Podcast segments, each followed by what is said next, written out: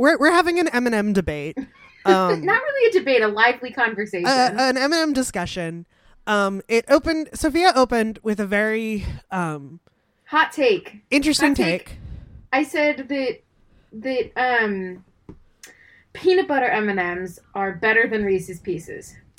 Which I responded because I have opened two packages of them, like the little Halloween ones, and like compared and contrasted them. And my opinion is the peanut butter M&Ms do the ratios of like candied chocolate to peanut butter better, but the peanut butter in the Reese's Pieces, Reese's Pieces all know that is better, higher quality candy, peanut butter.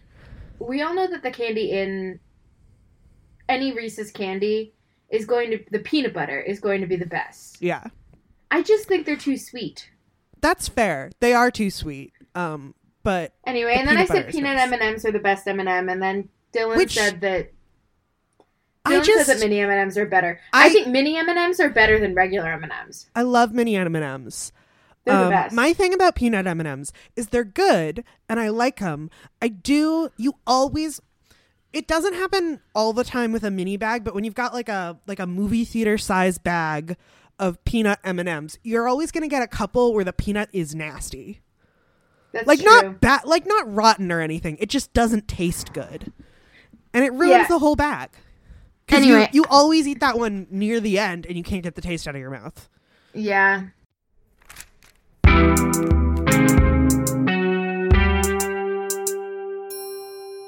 Anyway, I'm Sophia. I use they, she pronouns. I'm Dylan. I use they, them pronouns. Hi, hello, welcome. Have you heard the good news about all the new words? Ooh, I love new words. Merriam-Webster, the dictionary, added 455 new words to the dictionary. So many. I feel like most years it's like 10 to 15. Yeah, they added a lot this year. Would you like to hear to hear all 450 of them alphabetically, or maybe just some highlights.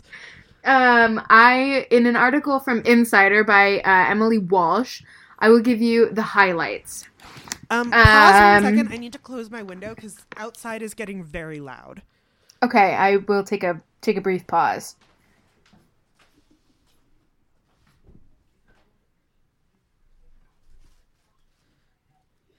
Oh, okay. Hang on. Tell me these good words. Okay, so the article starts off with some background about Merriam-Webster. I don't care. Mm-hmm. Don't care. First one they put in here is AstroTurf. You know that fake grass? Yeah. There's also is there a logical fallacy called astroturfing? I have no idea. It is used to... Oh, okay, here it is. Falsely made to appear grassroots. This figurative... So they already had AstroTurf as the fake grass. Oh, this figurative use of AstroTurf in the capitalized form is a trademark for artificial turf. Oh, okay. It is used to describe political efforts, campaigns, or organizations that appear to be funded and run by ordinary people, but are in fact backed by powerful groups. So it's fake grassroots. I get it. Yeah. I always remember that it's got some important metaphorical meaning. I can never remember what it is. But I'm sorry. Fake grassroots. That makes sense. This next one is because. Was because not in the dictionary before? It by reason of, because of. Often used in a humorous way to convey vagueness about the exact reason of something. This preposition of because is versatile and can be used, for example, to avoid delving into the overtly technical. The process works because science. I get it. Or to dismiss explanation altogether. They left because reasons. Yeah, that makes sense. It's used enough that it is part of the modern lexicon. Yep. Copy pasta. That makes sense. I'm surprised that's in the dictionary that now. Took until now to get in the dictionary. I know. Are you ready? This one really got me. Mm-hmm. Dadbot is in the dictionary. Incredible. They put dadbot in the dictionary. The article delve into why what the criteria are for a new word being introduced into the dictionary. It might have at the top. Hang on. Okay. Yes, the editors source the texts in search of new words, new usages of existing words, variants, spellings, and inflected forms. In short, everything that might help in deciding if the word belongs in the dictionary, understanding what it means, and determining typical usage, the dictionary's website says. Any word of interest is marked along with sourcing the context that offers insight into its form and use. There you go. Do you think there's some poor Merriam-Webster intern who has to, like, go through Urban Dictionary to be like, is this a viable word? Is this a viable word? This one's definitely not a viable word, but I did not know that. But so dadbot is now officially in the dictionary. And if you don't know what a dadbot is, you may have been living under a rock. Yeah. But it is a physique regarded as typical of an average father, especially one that is slightly overweight and not extremely muscular. They're forgetting that it's often used in, like, to describe somebody who is attractive.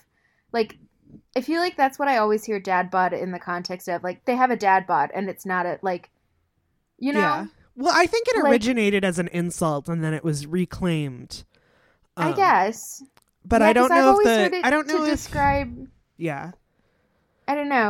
I think how deplatform. That's a good one. That's a good one to be in there. This one for us Massachusetts people has always been a word. Oh, is it masshole? It's our state sandwich, fluffernutter. Oh, nice. We got in the dictionary. I don't know why I said we. A sandwich made with peanut butter and marshmallow cream between two slices of white sandwich bread. You got to eat that with some hot cocoa on your way to hit the slopes.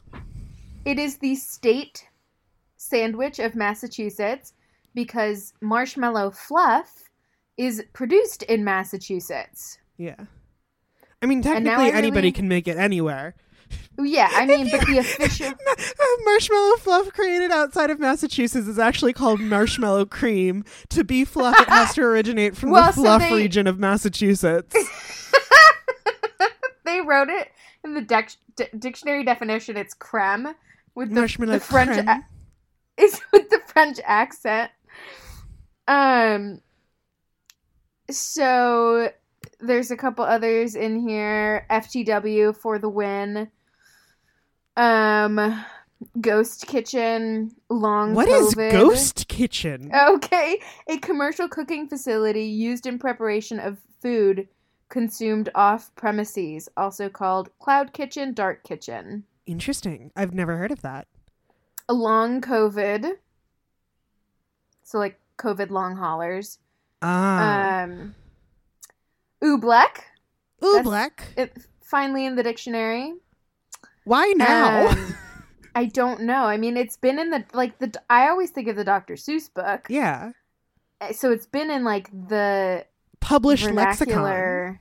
Yeah, and the vernacular for a while. I've always called it oobleck.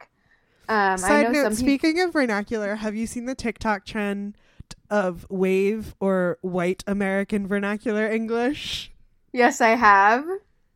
It's one of my favorite trends going around because I love seeing what other white people have commented that is like their vernacular English. It's hilarious. It's very good.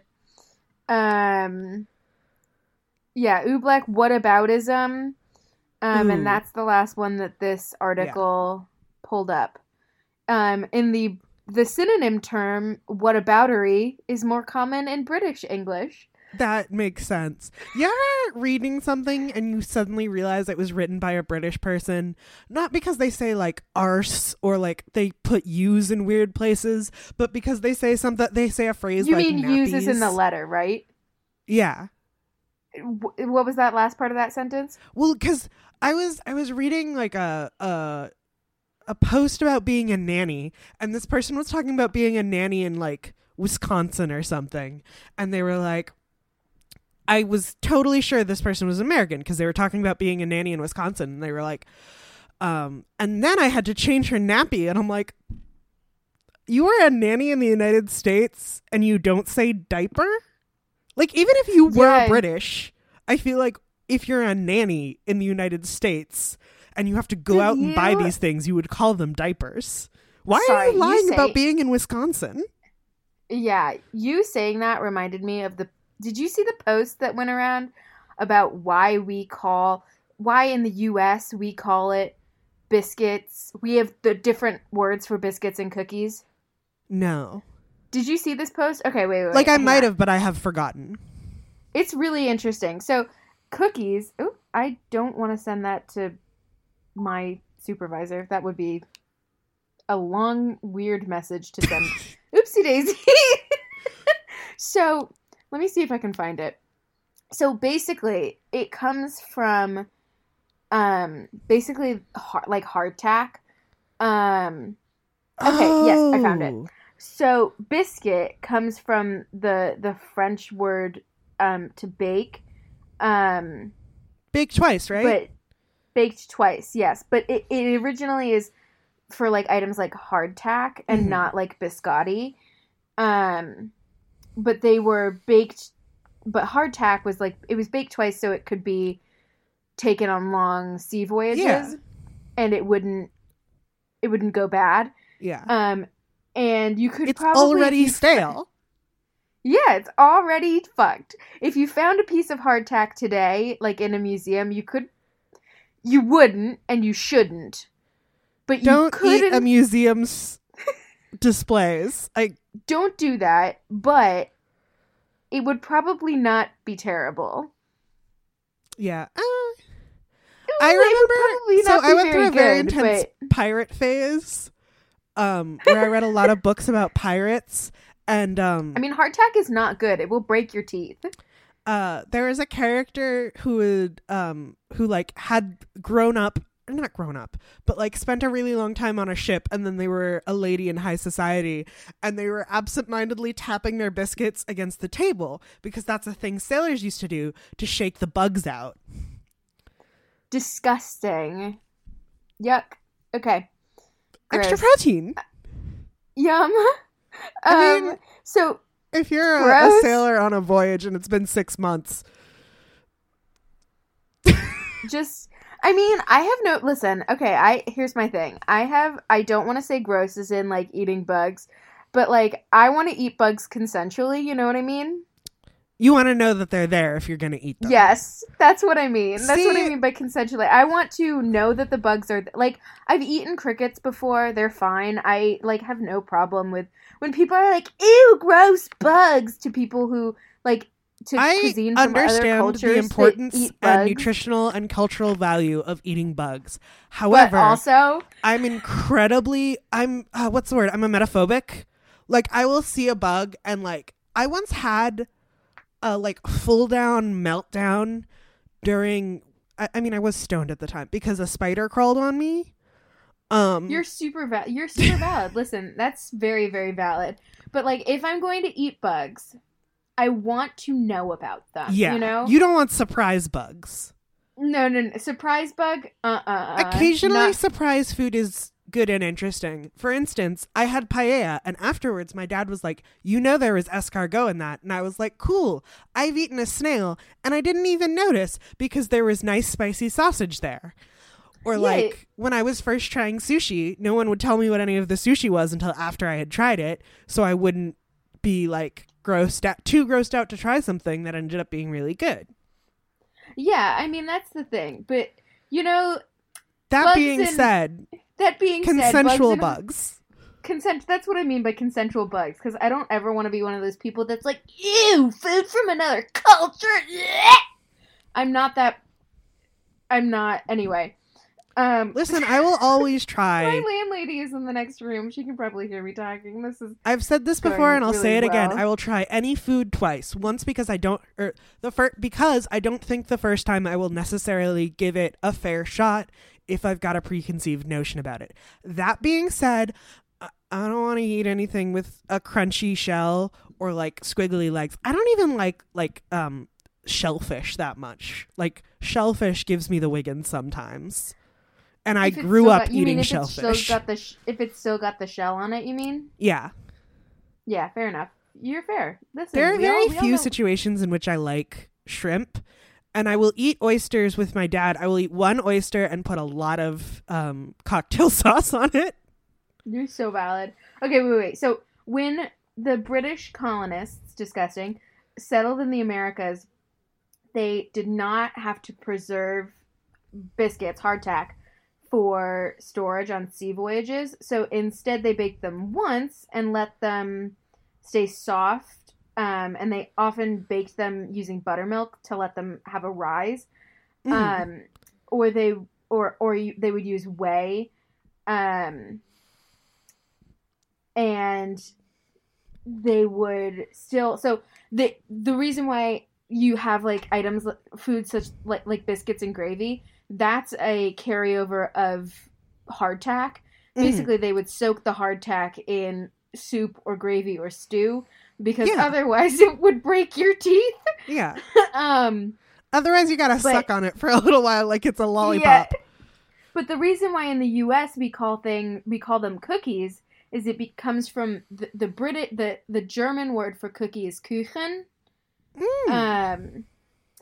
The German word for cake is Kuchen, which are, they're like tiny they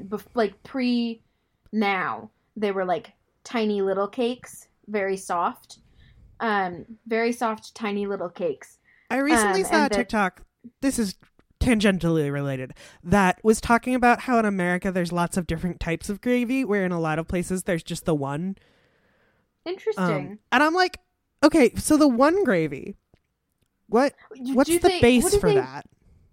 I mean, but like, there's like turkey. Yeah, like you make it with like your leftover stock from whatever beef, like it's the drippings. You make it from whatever you've cooked. Yeah. If you're having a beef thing, do they make it out of chicken? I don't know. I guess the real thing is like brown gravy versus white gravy, like breakfast gravy versus not breakfast gravy. Listen, I know when in Rome, but like I cannot fathom having gravy at breakfast time. I feel like it's a different kind of gravy. Nap. Yeah, that's fair. It's white sausage gravy. It's lighter and less salty. Or I mean, it's still salty. It's still salty. But so the German / Dutch immigrants made these tiny cakes called Kuchen with butter, sugar, and molasses and eggs before tea biscuits, as England knew them, were available in the colonies, the U.S., which is why biscuits and cookie are separate items in the U.S., but they're the same in the U.K. Mm-hmm. I feel like biscuit covers... the word biscuit does a lot of work in the UK because you've got biscuits and you've got cookie biscuits, and then there's also like certain types of crackers will be referred to as biscuits. Like, I also feel like they don't have what the US calls. I mean, British people, correct us if we're wrong. You don't have the light, fluffy like Pillsbury biscuits, right? They don't have like what I think of as like Southern biscuits, yeah, like what you would have with like chicken and biscuits or biscuits and gravy. Now I want to make biscuits, or like what you would have with like strawberry shortcake. Yeah, well, shortcake's its a whole different thing. Shortcake is its whole thing, but you can still do like imitation. People will do like either pie crust, crescent roll, or strawberry shortcake. Yeah. I had a different fun thing that I wanted to talk about before we get into the articles. I've gone totally off topic. My okay, yeah, we can do that. My This is super brief. Okay. So I was on Twitter. Uh-oh. And here, let me see if I can find the tweet just real quick. It was like the first thing I saw when I opened Twitter. Side note, this is not... Okay. Rahul Kohli, who is in Midnight Mass, and he was in The Haunting of Bly Manor. Very, very attractive man. Uses they, he pronouns. He, they pronouns. I love them. Very attractive person. He tweeted, they tweeted. Please masturbate. Don't participate in this No Nut November shite. Not only is it normal and healthy, it prevents prostate cancer. So I had to Google it because No Shave November was raising awareness about prostate cancer. So I had to see. Yes, I believe I talk about that last week? You did. I think I mentioned. Yes, that's was Movember. How I learned about it. That it Movember, was. No Shave November was originally started as a way to raise awareness for prostate cancer. And a lot of doctors and men's health people, though people who aren't men have prostates too, but it is in a bunch of men's health magazines, think that No Nut November is actually bad for your prostate. So... Apparently, it initially started with an idea that it might be good for your prostate. Well, this is going back to our talk about cookies and things like that. Graham crackers were originally... Do you know about this, about graham crackers? I feel like I've been sitting on this for a while. Do you... Graham crackers? I thought it was cornflakes. Both of them. Also soccer. And cornflakes and soccer. We're such teases. We're all originally created to prevent men from masturbating. Yeah. The idea with soccer was if they don't use their hands in soccer, they won't masturbate or something like that. I think that's just crackers. A rumor, but and I do know cornflakes. My search history has been so weird this week because I just looked up graham cracker masturbation, and earlier I looked up Joe Biden fart. So I don't know if you heard about that story. Google, is No Nut November bad for your prostate? That's a thing that I Googled. I had to Google Joe Biden fart because I saw something about how allegedly Joe Biden farted in front of Camilla Parker Bowles, and she can't stop talking about it. Wild. Oh my god. Yes, so Sylvester Graham, the inventor of the graham cracker, the puritanical 19th century minister preacher, said that carnal desire caused headaches, epilepsy, and even insanity. Update on my life. My mom just texted me a selfie of her and my dad sharing a scorpion bowl. Okay. It's those big alcoholic drinks. I know. Oh my god. I love your parents. To stop his followers from, not his like Instagram followers, but his like devout Christian followers from getting frisky, he invented a bland biscuit-like cracker. I feel like graham crackers aren't that bland. They've got that like cinnamon and ginger stuff going on. Yeah, that now. Oh. He invented a bland biscuit-like cracker to cure masturbation and quell sexual urges in 1829. His prostate must have been real fucked up.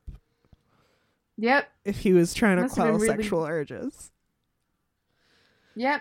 Hang on. That article I was just reading from was from the New York Post, which I hate. So I found the one that I actually want to read from, which is from The Atlantic, which is a journalism source that I trust much more. I just remember seeing all the memes about how Tony the Tiger was undoing all the hard work of Kellogg because he invented cornflakes to make people less horny. Oh, and now people want to fuck Tony the Tiger? Who is the mascot for a cornflake. A cornflake. Just one cornflake. Don't buy cornflakes or Rice Krispie Treats right now. Yeah. Uh-huh. Because they're still on strike. Mm-hmm. Buy a generic. Yeah. Okay. So this guy, Graham, never promoted any of his products, believing himself to be on a mission from God for the sake of humanity, and he was therefore often financially strapped. He died in 1851 at the age of 55 after a bitter retirement. Can I just... It wasn't until 1900 that his crackers began to be sold commercially by independent bakers. By 1931, the National Biscuit Company, which eventually became Nabisco, introduced a sugar variety of graham crackers and... It made people horny. And Graham's... I don't know how to say this word, but I'm assuming it's related... Hang on, let me look it up. Hey, let me look things up. Give me an attempt at the word. Let me try and guess the word. Asceticism. I have no clue. Asceticism. Severe self-discipline and avoidance of all forms, typically of self-indulgence for religious reasons. Asceticism was long forgotten. There you go. I have been trying to learn. This article reference, the next paragraph in this article is about cornflakes and Kellogg's. What the fuck? And how it's because of the same thing. Why has this man put his head through a window? Excuse me? It's just the Google search results for asceticism. The first paragraph in here is before the baby food diet, the paleo diet, the South Beach diet, the Atkins diet. Even before the fat-free craze, there was one 19th century fad that captured the curiosity of health-conscious Americans. It had all the trappings of a modern trendy weight loss regime, a controversial idea, popular books, and a dynamic guru. Only the followers of this diet were not looking to shed pounds, but rather sexual urges. Oh boy. What is the food that makes you the least horny? Don't answer that. Okay, I was about to say, are you genuinely asking me? Is there I'm trying to think if there's a food that makes me decidedly unhorny, and I'm coming up with nothing. Unless it's like chili. Because then I feel all bloated and gassy, and I don't want to have sex after that. I think chili is a decidedly unsexy food. I can't really think of anything with a lot of beans in it. You're really gonna... Beans, anything that makes you feel bloated or gassy. How are you feeling right now? Bloated and gassy. Let's not have sex. Yeah, I'm sure that's somebody's kink. Anything really, really spicy that just makes you need to sit on the toilet for a really long time afterwards. Taco Bell. Not in the spice category, but on the toilet category.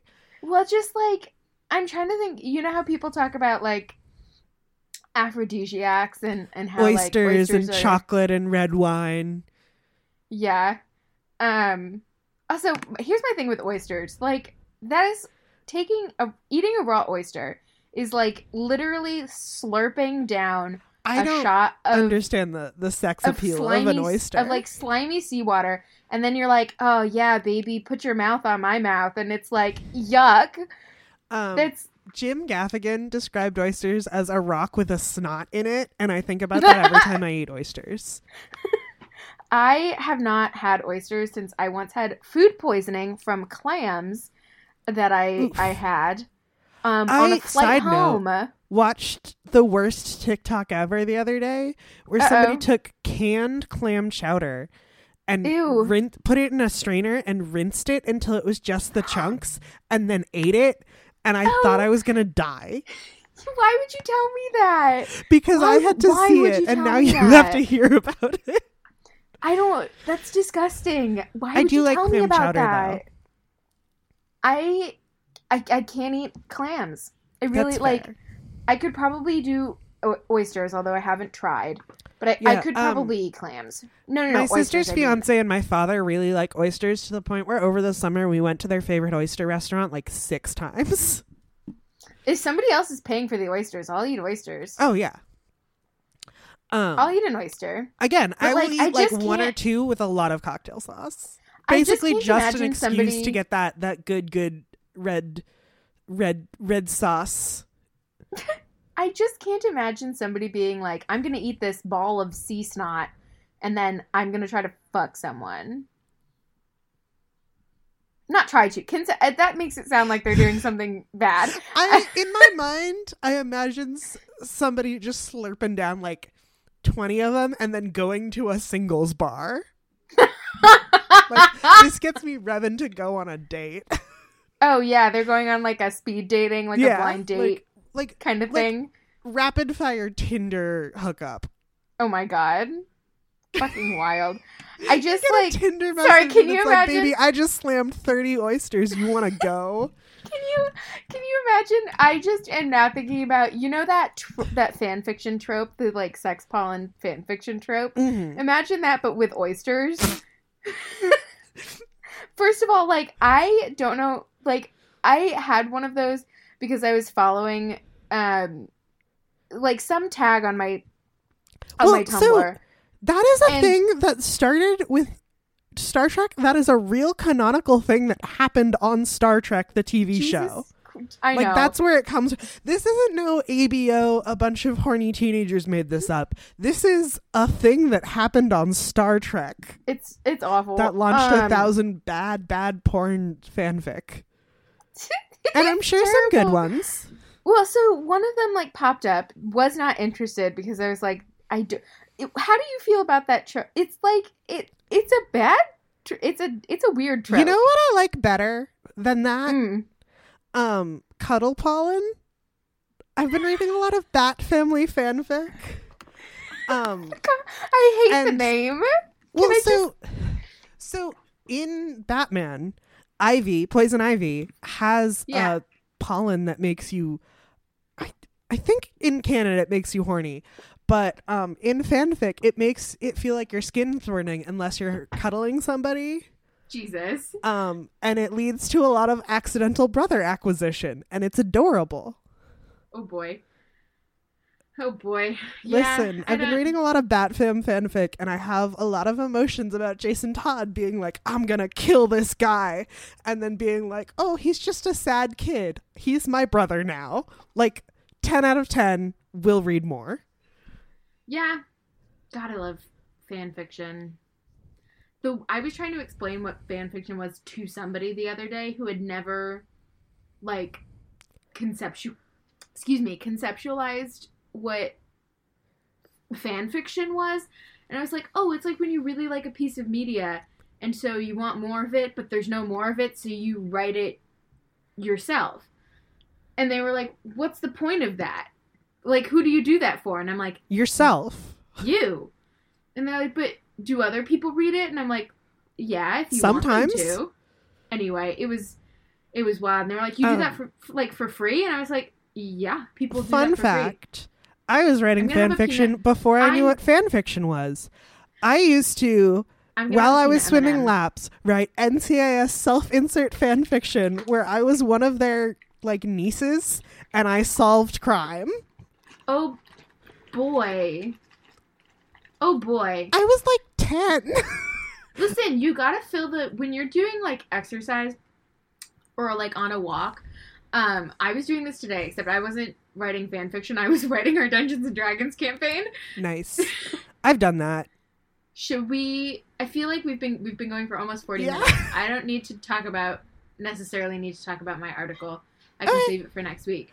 I just want to throw out there, this is a thought I had earlier, and I'm not going to do the whole rant because it's too far removed from what we're talking about. But if you ever want to get angry about capitalism, look up Ephraim Wales Bull. That's it. That's my whole thing. His name is Ephraim Wales Bull. He is from Concord, Massachusetts, and he is the inventor of the Concord grape. And I'm just going to do like a mini thing. He was trying to come up with the perfect wine grape. And he found created the Concord grape, and he made jam with it, and it was really, really good jam. And he's like, it's not the perfect wine grape, but it's a great grape. And he brought samples of the jam and like clippings of the grape for more people to use to his local church. And he refused to patent it because he wanted everybody to be able to enjoy the spoils of this good grape. And a man named Reverend Welch, yes, that Welch, who was the reverend of the church that Ephraim Wales Bull brought his grape snippings to, took that grape, patented it in his own name, and founded the Welch's Jam Company. Well, we all know that Mott's fruit gummies are better than Welch's anyway. Yeah. But now, like, lots of people use the Concord grape. I don't know how that worked out, but I just get so upset about this. Well, because it's a fucking grape. I hate the idea of patenting. Okay, here's Ephraim Wales Bull spent decades trying to find the perfect grape for wine, and he came up with this beautiful, beautiful jam grape, and he died penniless and alone. And his epitaph, there's in Concord Center, I knew somebody who used to do like historical tours of Concord, which is how I know about this. And then I did my own research on poor Ephraim. In Concord Center, there is like a little like plaque, like stone plaque thing. It's not his tombstone, but it's like a little stone in honor of him in front of where his house used to be. And there's Concord grapes growing on it. And there's grapes chiseled into it. And it says, what he reaped, others sowed. Wait, nope. What he sowed, others reaped. And it just makes me so angry. I care a lot about this grape, man. It's a good grape. It's a good grape.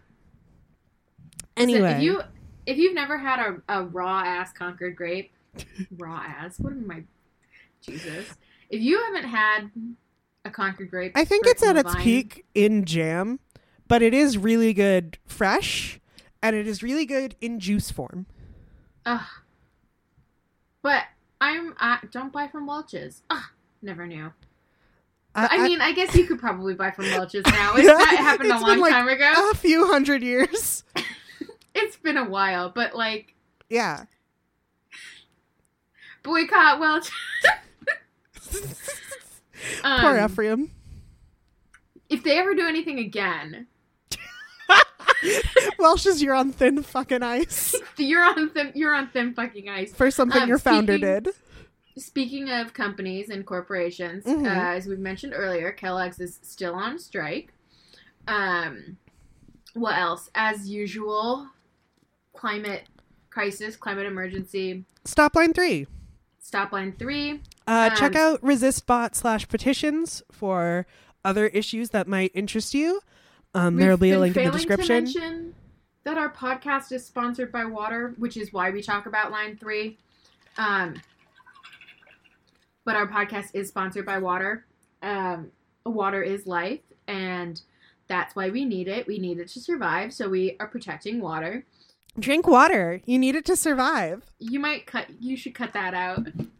Oh, I absolutely did, but I didn't cut this part out. Anyway. No, I was going to say something. What was I saying right before you told me that gross story? Oh, fuck. What was I going to say? Oh, look up your city's or your town's local mutual aid chapter, if you have one, or community fridge. Those are really good ways to be direct, because if you don't have the means or funds to be able to donate money, which there are many people in that position, there are other ways to give back through mutual aid. Yeah. It's not all just about financial stuff, and there are other people who are in a better position to be able to do that. So I will say, just like look up and try to get involved in mutual aid. Also, like I know Facebook is the worst, but buy nothing groups, are a great way. Like if you have junk and you don't want to sell it, but you want to get rid of it, somebody might want that junk, and you can post it in like a buy nothing Facebook, like your local buy nothing Facebook group, and somebody might be like, "Oh, that busted coffee table, I would love it because I will make an experiment. Like I will fix it as a fun craft." Yeah. Oh, Dylan, don't you mean Meta? No, I do not. Sorry, I watched a video of it was Cody Ko did a video about the metasphere or whatever. The metasphere, metaverse. And his impression of Mark Zuckerberg sounds like Kermit the Frog, which I think is hilarious.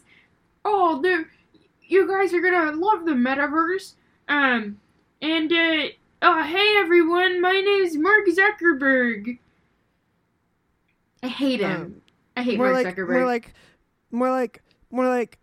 More like Mark Zuckerberg. Okay. All right. Do you have a headline for me? Go follow us on Twitter. Our Twitter is at HYHTGF Podcast. We have a Twitter. Yeah. Send us an email. Our email is hyhtgmpodcast@gmail.com.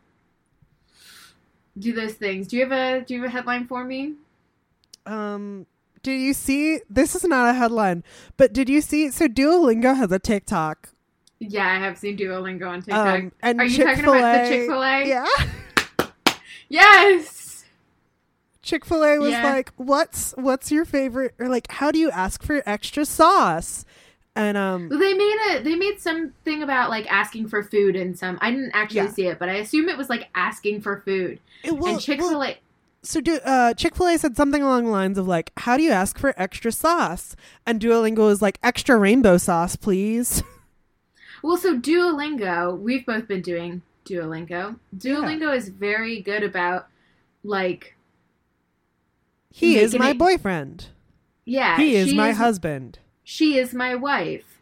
He is like, his husband. Yeah. This is my partner. Yeah. You know? They are very good about having inclusive language, which is really great. And they're really good at dunking on conservatives in their comments. Yeah. Because somebody said, I saw another one that was like, I'll start taking Duolingo when you get rid of the liberal bullshit in your courses. And Duolingo said, don't let the door hit you on the way out.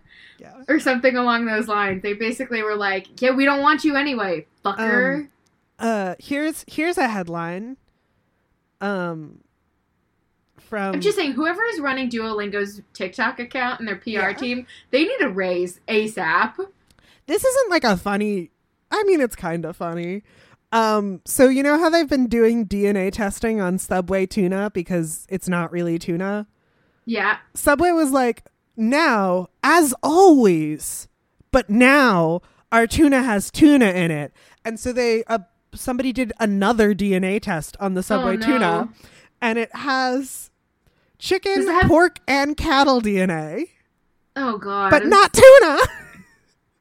Yuck. How do you fuck up that badly? Yuck. I don't particularly like canned tuna. I don't particularly like tuna to begin with. I do like tuna. I like tuna a lot. You're super valid. I just really don't. The smell of canned tuna for some reason reminds me of cat food. My cat's cat food. I mean that actually makes sense because cat food comes in a can and often contains fish. Yeah. So I have trouble with canned. I have trouble with canned tuna specifically, and other tuna. I'm like. I have like an ethical thing about it, but that's I'm never going to be, I'm also going back to food. We've talked a lot about food this episode. I am never going to be a yuck your, I hate the phrase yuck your yum. But I am never, hopefully never going to be, this is one of those things where I sat back, like I leaned back in my chair. Veganism is great. Debatable. But, huh? Debatable. Okay. Here's my thing. If you want to be a vegan, be a vegan. Just fucking tell me about it. Informed environmental decisions or informed ethical decisions about your food is great. Trying to, you know, if you're going to eat meat, try and eat free-range organic meat where they treat the meat well. Like, if you're going to eat dairy, try and buy from, like, small local dairies that treat their cows good. If you're going to eat eggs, try and buy free-range eggs. If you're going to eat cheese. If you're going to buy flour, buy from King Arthur Flour, because their flour, their company is 100% employee-owned. They treat their wheat well. And they treat their employees well. But, like, if you're like, I'm vegan because of ethical reasons, and then you only eat like child slave labor canned foods and like that, or you shove it down everybody else's. Don't be a dick about being a vegan, but especially if you're trying to be a vegan for ethical reasons, but you still eat like slave labor food, like you're not a vegan, you're just an asshole. Yeah. And then also like there's multiple ways to be ethical with your food consumption. Yeah. I don't want to go. Yeah. Side note, the only time that food can be, it is like truly ethical to eat food is if you fully grow it yourself. Well, I was going to say the only time you should apply morals to eating is about sourcing. Yeah. Because anyway, in other cases, that's bad. Sometimes I feel like we go down these rabbit holes and it takes away from us being a comedy podcast. Yeah. But these things are important. Yeah. But yeah, I don't like yucking people's yum. But also, I think tuna sometimes is like... Sometimes I'm like, it's a little bit fishy. Gee, I wonder why. I was trying to think about a fun way to bring it back around to comedy. I personally love tuna, especially in a tuna melt. That's what it's there. You can't take the tuna out of the tuna melt. Well, like, there's a lot of ways to eat canned tuna, though. And I think the best, or one of the best ways, is in a tuna melt. That's fair. I made salmon the other night, and then I made onigiri. And, nice. Gotta say, I fucking, like, almost... That's disgusting. I won't say what I won't say that. You're going to say that you nutted? Okay, I was going to say that I definitely almost failed No Nut November. Jesus fucking Christ. Hey, Dad, don't listen to this podcast, this episode. Anyway, do you want to hear about something else? Yeah, definitely. No, we haven't been going for almost an hour because... No, we have been. Whatever. We sanked and started talking. I can't find my window that had all the news tabs in it. Oh, there it is. It's the one that's highlighted. This is local news for North Carolina. But I saw people talking about it and it made me really happy. So specific. This comes from ABC 11. It is in the business in North Carolina. It is from the business section. This article is by Michael Perchick. Headline: hi, Michael. What? I said hi. I said why? I don't know. It's the headline is "Make Lemonade Out of Lemons. Triangle Restaurant Turns Scathing Review into Popular T-Shirt." That's hilarious. Okay, wait. Can I say something related to this? Mm-hmm. It is definitely related to this. Sometimes I was thinking about Rudy Giuliani the other day because I was watching A Closer Look with Seth Meyers from his show. Mm-hmm. And Rudy Giuliani came up. And then I started thinking about Four Seasons Total Landscaping. Oh, yes. And so I looked up Four Seasons Total Landscaping on the interwebs and found out that something I did not know is that they are a women-owned landscaping company in the Pittsburgh area. One. Oh, nice. I did not know that. Two, they have merch. I did know that. I did not know that. They also they quote unquote dressed up the Four Seasons Total Landscaping as the Four Seasons Hotel for Halloween. That's hilarious. But their website is very funny. Oh, like, yeah. Their website is hilarious and their merch is very good. They have like, you can get a shirt that's like a political, that is like a mock-up of like a political campaign shirt that's... Mm-hmm. Four Seasons Total Landscaping, Make America Rake Again. You can get a political cartoon of the press conference that Rudy Giuliani held in front of Four Seasons Total Landscaping. Can we just acknowledge for a second, sometimes I think about that press conference and I just laugh because at its peak, true political theater. I don't know if we're living in the best timeline or the worst timeline, but we're certainly living in the funniest timeline. It's like the fact that happened just genuinely, one, blows my mind, and two, makes me laugh, like genuinely laugh every single time I get to think about it. Every single time it pops into my head, I'm just like, oh my God, I can't believe that fucking happened. Mm-hmm. I can't believe they just were like, let's... And then not only did they try not to reschedule the press conference, they were like, fuck it, let's just have it here. At this landscaping company. Anyway, incredible. They have t-shirts. Go to Four Seasons Total Landscaping. Anyway, about this restaurant. So this restaurant. In Carboro, North Carolina. Well,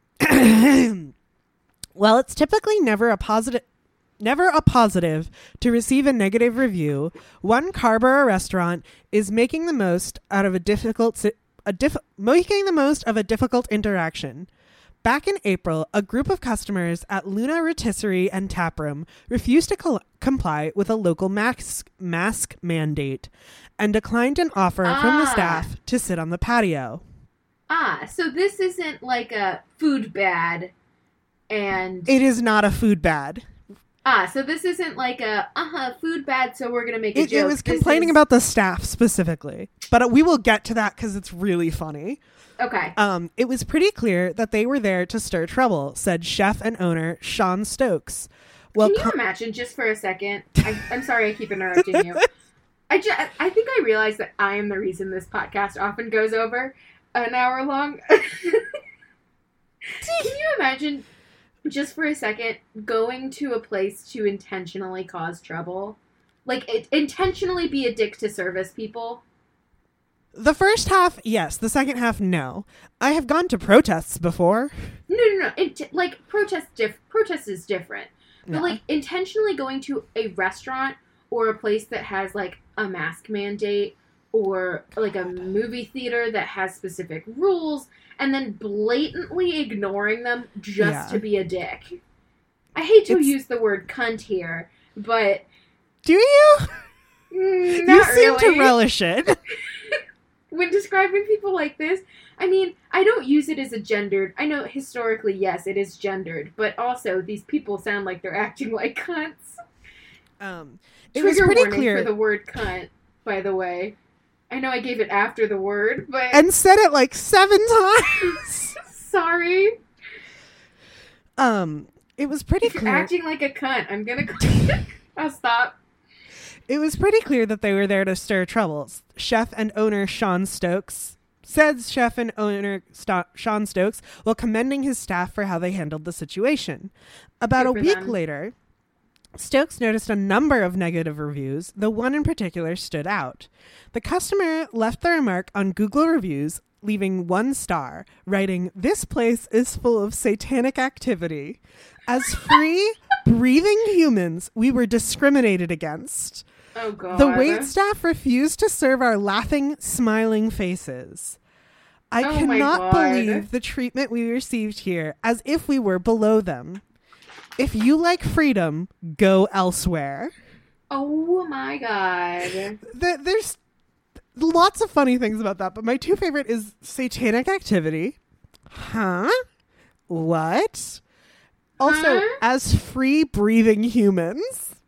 And then also, they refuse to serve our laughing, smiling faces. You were laughing and smiling while being a dick to the waitstaff? Ha ha ha ha. I subjected your ears to that. Once we realized what was happening, it became a little bit more lighthearted, and it just seemed to be... Oh my goodness, I cannot read today. And it just seemed like the best thing we could do at that point was embrace it and make lemonade out of lemons, said Stokes. They created a t-shirt for the staff featuring the review and a caricature of the devil. And I do believe the devil is wearing a mask. Yes, the devil is wearing a mask. Good. As he should be. Don't want the devil spreading COVID. Wait, hang on. Scientific question. I know you're no Dr. Fauci, but could the devil get COVID? I don't think so. Does the devil have lungs? Does the devil need to breathe? I think the devil probably has lungs, because... the devil is a fallen angel. Yeah, devil's a fallen angel. And the angels were made in the image of God, and so were humans. So I assume we got a lot of similar bits. But does God have lungs? I don't know. You're asking it. I'm asking me. Wait, hang on. I got all turned around. I am an agnostic. I don't know. Yeah, I don't know either. Like I said, I know you're no Dr. Fauci. Maybe I should tweet did Dr. do Fauci. Watch. Hey, Dr. Fauci, come on the podcast. Most of my theological knowledge comes from A, watching too much Supernatural when I was a teenager, and B, watching Lucifer somewhat recently. We should ask, who's the actor who plays Lucifer? Tom Ellis. Tom Ellis. He should come on the podcast too. I would love that. Come on the podcast and sing us a song, please. Your voice is beautiful. I'd be happy to have Tom Ellis, Dr. Fauci, Lil Nas come on the podcast. All three of them for a roundtable discussion about theology and COVID. I think it would go horribly. I think it would be really funny. Well, so we can have Lil Nas talk about his fucking devil shoes. Well, I was thinking more like when he met the devil, you know? Oh, yeah, and did a lap dance? Yeah. And then killed the devil and became the devil? Yeah. Good for him.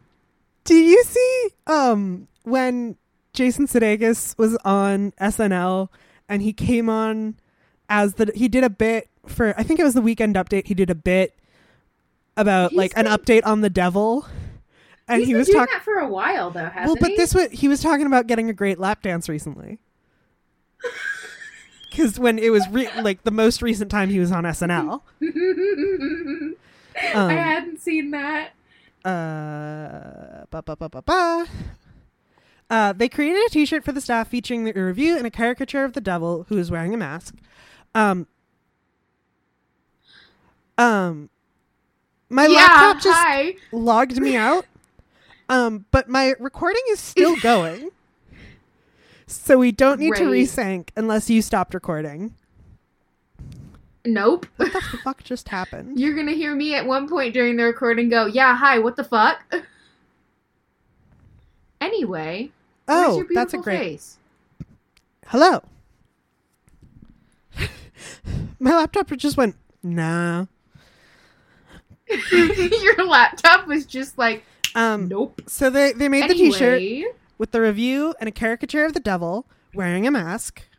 How many times have you? I think four now. It initially started out, let's make this for the staff to commemorate. Oh, Jesus. Let's make this staff. Fucking hell, I cannot read today. It initially started out. Make it for the staff to commemorate. It initially started out, let's make this for the staff sort of a memento that commemorates a really, really challenging year. The eye-catching design and strong language caught the attention of customers. Can you show me a picture of the shirt? No. There's a video in the article. I know there are pictures. I will send you one after this. Thank you. Or you could probably just Google devil customer service shirt or something like that. Okay. I'm the eye-catching design and strong language caught the attention of customers.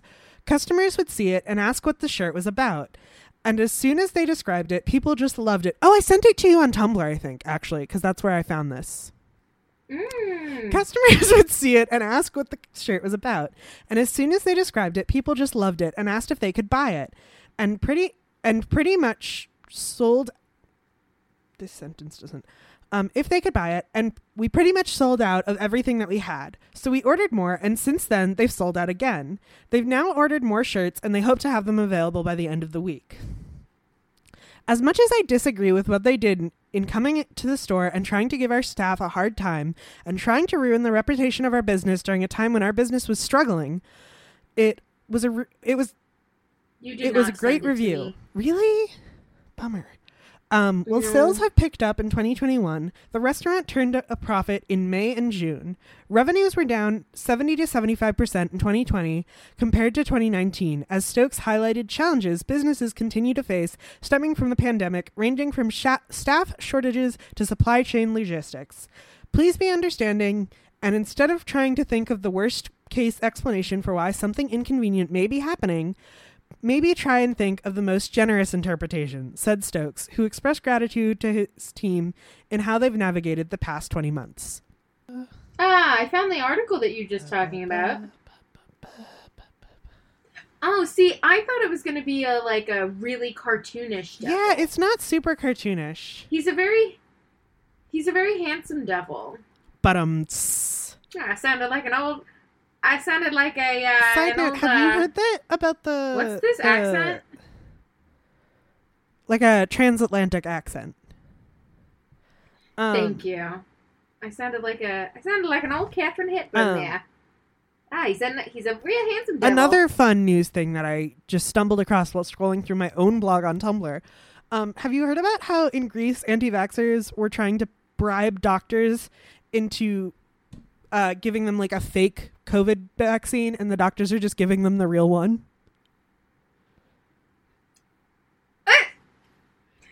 Oh boy, that feels illegal. It's but probably I'm not illegal, but at the same time, trying to bribe somebody to give you the just a shot of water and then say that you got the COVID vaccine is also very illegal.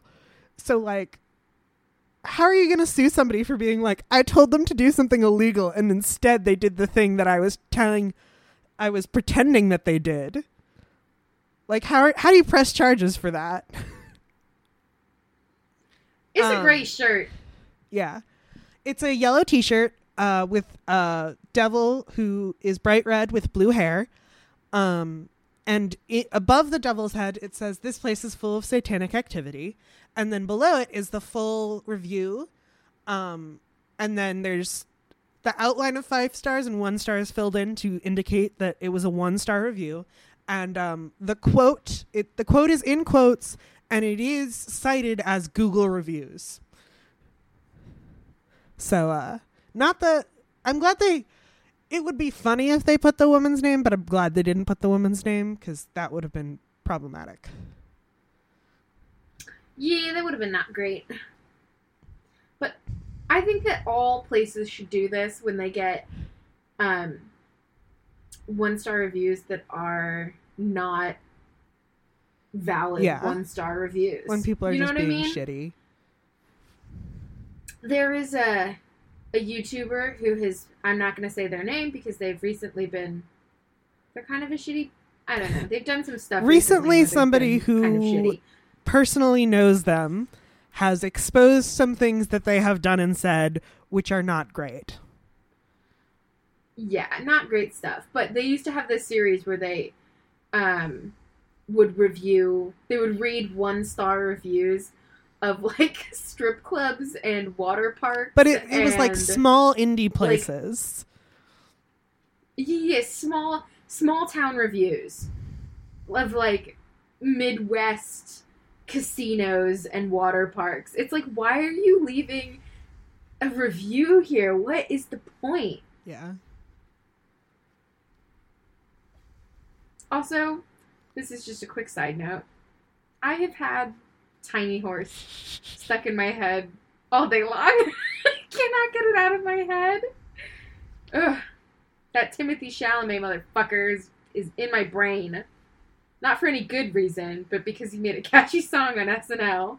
You mentioned Jason Sudeikis on SNL, and my first thought was, Tiny Horse. You have a problem. You have a problem with this Tiny Horse. I have a problem with this Tiny Horse, and that anytime my brain is, like, not thinking about something, it fills it with Tiny Horse, because it's a catchy song. It's catchy. Do you have anything more to say? I don't think I have. We only did an hour this week. Pretty good job. We stayed very on topic, which is how we did exactly one article. We talked a lot in the beginning about weird food. Yes, we did. I opened with talking about Also, for the record, Minimins. No, not that. I opened with talking about Minimins. And then the last one was whataboutisms, which ended with whataboutery, which is the British version of whatisms, which got us onto biscuits versus cookies, which sent us down another weird rabbit hole. Thank you so much for listening. Which sent us to fucking graham crackers. You have listened to so many tangents. In fact, probably only tangents. And you've heard the good news about the dictionary, and you've heard the good news about... What did we talk about in the middle bit? Graham crackers? Oh, tuna fish. It was yours. That's not really good news. You've heard the good news about the dictionary, and you've heard the good news about these cool shirts. Your homework this week is to go look up a mutual aid in your area. Also, if you want to get angry about capitalism, Google Ephraim Wales Bull and read more about his life. Yeah, eat some non-Welch in eat protest. Some grape. Eat some non-Welch's. Eat some grape jam straight from the jar. Thank you so much for listening. Not made by Welch's. I have been Dylan. I have been Sophia. Good night and good news. And I will catch you on the flip side. Bye.